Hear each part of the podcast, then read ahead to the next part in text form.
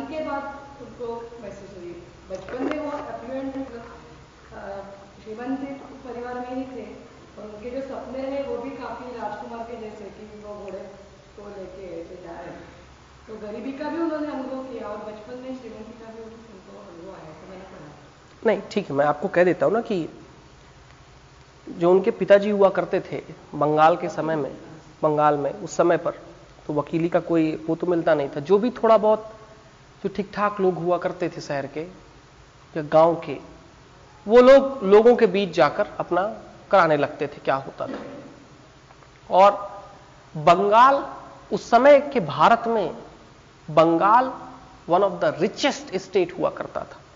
Richest state मतलब अगर मध्य प्रदेश में और यहाँ पर लोग दस रुपए में जीवन यापन करते थे तो वहाँ का जो एक सामान्य वर्ग होता था, वो कम से कम ग्यारह रुपए में जीता था।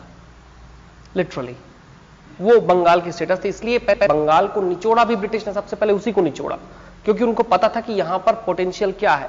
नहीं तो 1910 तक को शिफ्ट होने की सोचे नहीं थे वहाँ से। जब सब निचोड़ लिया, जब वहाँ पर कार्यक्रम दूसरे चलने लगे, सामंत शाही आ गई, सामंत शाही बहुत हावी हो गई, तब उन्होंने काम करना शुरू किया।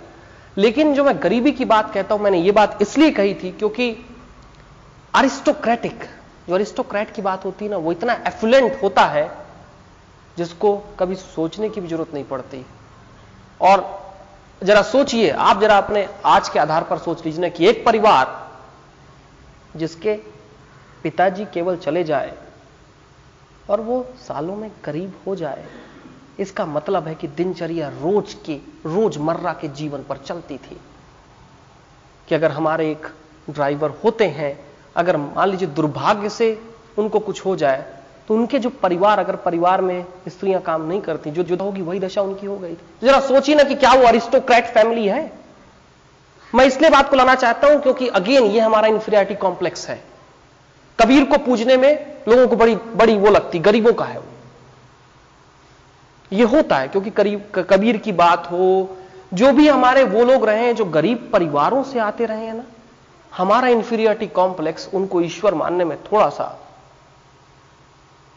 क्योंकि बड़ी इजी तरीके से बता दिया जाता मज़ेदार तथ्य यह है कि वो लोग भी जो जरा सा भी रिचनेस में नहीं आते हैं, उनको हम रिच बना देते हैं, क्योंकि इससे हमको लगता है कि भाई, हमारी आदत है ये ये हमारा कॉन्सेप्ट है। अगर अरिस्टोक्रेट वाली बात होती, अगर वो बड़े वेल ऑफ़ फैमिली से होते, हर एक बच्चे का जो सपने होते हैं वो सपने विवेकानंद के भी थे उसमें कोई दिक्कत नहीं है। हर एक बच्चे के वही सपने होते हैं कि घोड़ों पर चकपक करता हुआ वो भी चले क्योंकि वो भी देखता है। वो बच्चों से अलग तो नहीं, नहीं। लेकिन अरिस्टोक्रेट होने का मतलब ये होता है कि इतना अलाफ हो। अरबिंदो जो थे श्री अरबिंदो वो अरिस्टोक्रेट फैमिली से थे। कि उनके पिताजी क्या वो सब कुछ चले गए तो भी ज़िंदगी भर वो खाते पीते रहे उनको कोई दिक्कत नहीं थी। इतना पैसा था। वो अरिस्टोक्रेट फैमिली से थे जिन्होंने विवेकानंद जी को बड़ा माना। लेकिन विवेकानंद जी अगर अरिस्टोक्रेट फैमिली से होते और घर पर रोटी खाने को ना हो तो तो अरिस्टोक्रेट की एक नई डेफिनेशन हमको लानी पड़ेगी। रिचनेस की एक नई डेफिनेशन कि उस जमाने में जो लोग बंगाल के रियली पैसे वाले लोग होते थे, उन्होंने अभी तक, वो अभी तक खा रहे हैं। उनको अभी तक कमाने की ज़रूरत नहीं पड़ी, इतना पैसा था। तो मैं बिल्कुल किसी तारतम्य में उनको इसलिए नहीं मानना चाहता क्योंकि हम अपने इन्फिनिटी कॉम्प्लेक्स में उनको आज अरिस्टोक्रेट बना रहे हैं। सौ साल के अंदर होगा ये कि हम सिद्ध कर देंगे कि बड़े रिच परिवार के थे, लेकिन हम उसको एक साइकोटिक कॉन्सेप्ट उसका हम नहीं देख रहे। और खासकर ये ये जो अंग्रेज़ी वाले जो लोग अब पकड़ में हैं, उनको सिद्ध करना ज़रूरी होता है, क्योंकि उनको लगता है कि यार गरीब परिवार का आदमी। और कहाँ से इतना इंटेलेक्चुअल हो सकता है कि उसने तो बड़े बड़े इंटेलेक्चुअल को हरा दिया? कि अजीत सिंह जैसे इंटेलेक्चुअल को विवेकानंद जी दो मिनट के अंदर शांत कर देते और अजीत सिंह कहता है कि यार, तुम तो विवेकानंद हो। अजीत सिंह उस जमाने में भारत के वो व्यक्ति थे जिनके पास बड़े बड़े लोग बात करने से घबराते थे।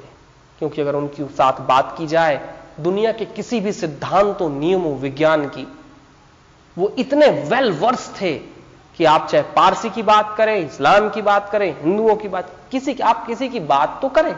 नृत्य से लेकर ईश्वर तक की वो यात्रा करा देते थे। विवेकानंद जी जब उनके पास जाते हैं, उनके गेस्ट रहते हैं, उनके साथ 20 मिनट की बातचीत होती है और विवेकानंद जी को पैर पकड़ कहते हैं कि यार, तुम विवेकानंद हो। तो ये हम, हमारा इंफीरियरिटी कॉम्प्लेक्स जो रहता है ना कि भाई एक एक, क्योंकि एक हमारी एक और परिभाषा है, वो परिभाषा भी कहीं ना कहीं हमको हिलाती है कि हम सबसे पहले लाकर खड़ा कर देते हैं ना कि भूखे पेट भजन कहाँ से होंगे? कि हम ही सिद्ध करना चाहते हैं कि गरीबी में ईश्वर कभी फलित नहीं होता। ये कहीं ना कहीं, मैं इनको गलत नहीं मानता, इनके पीछे समाज की गहरी धारणा रही।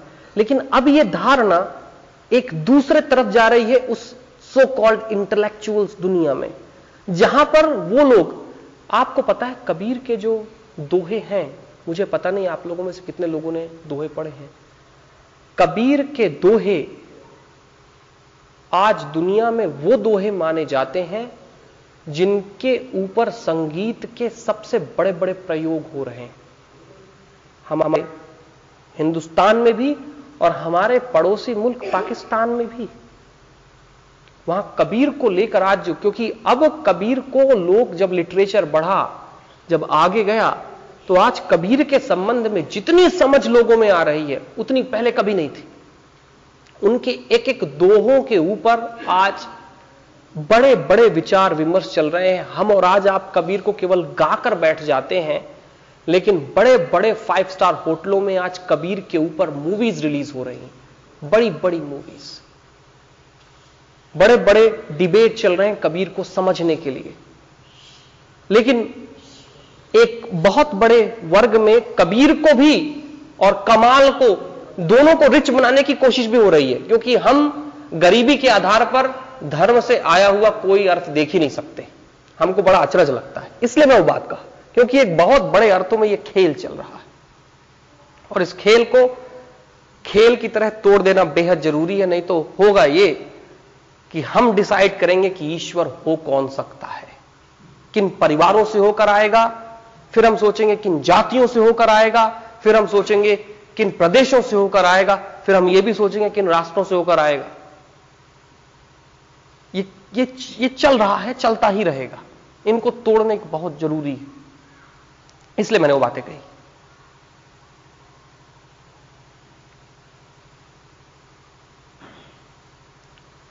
सत्तर मिनट हो चुके हैं। पूर्ण विराम देना चाहूँगा। आप सभी को एक बार और प्रणाम।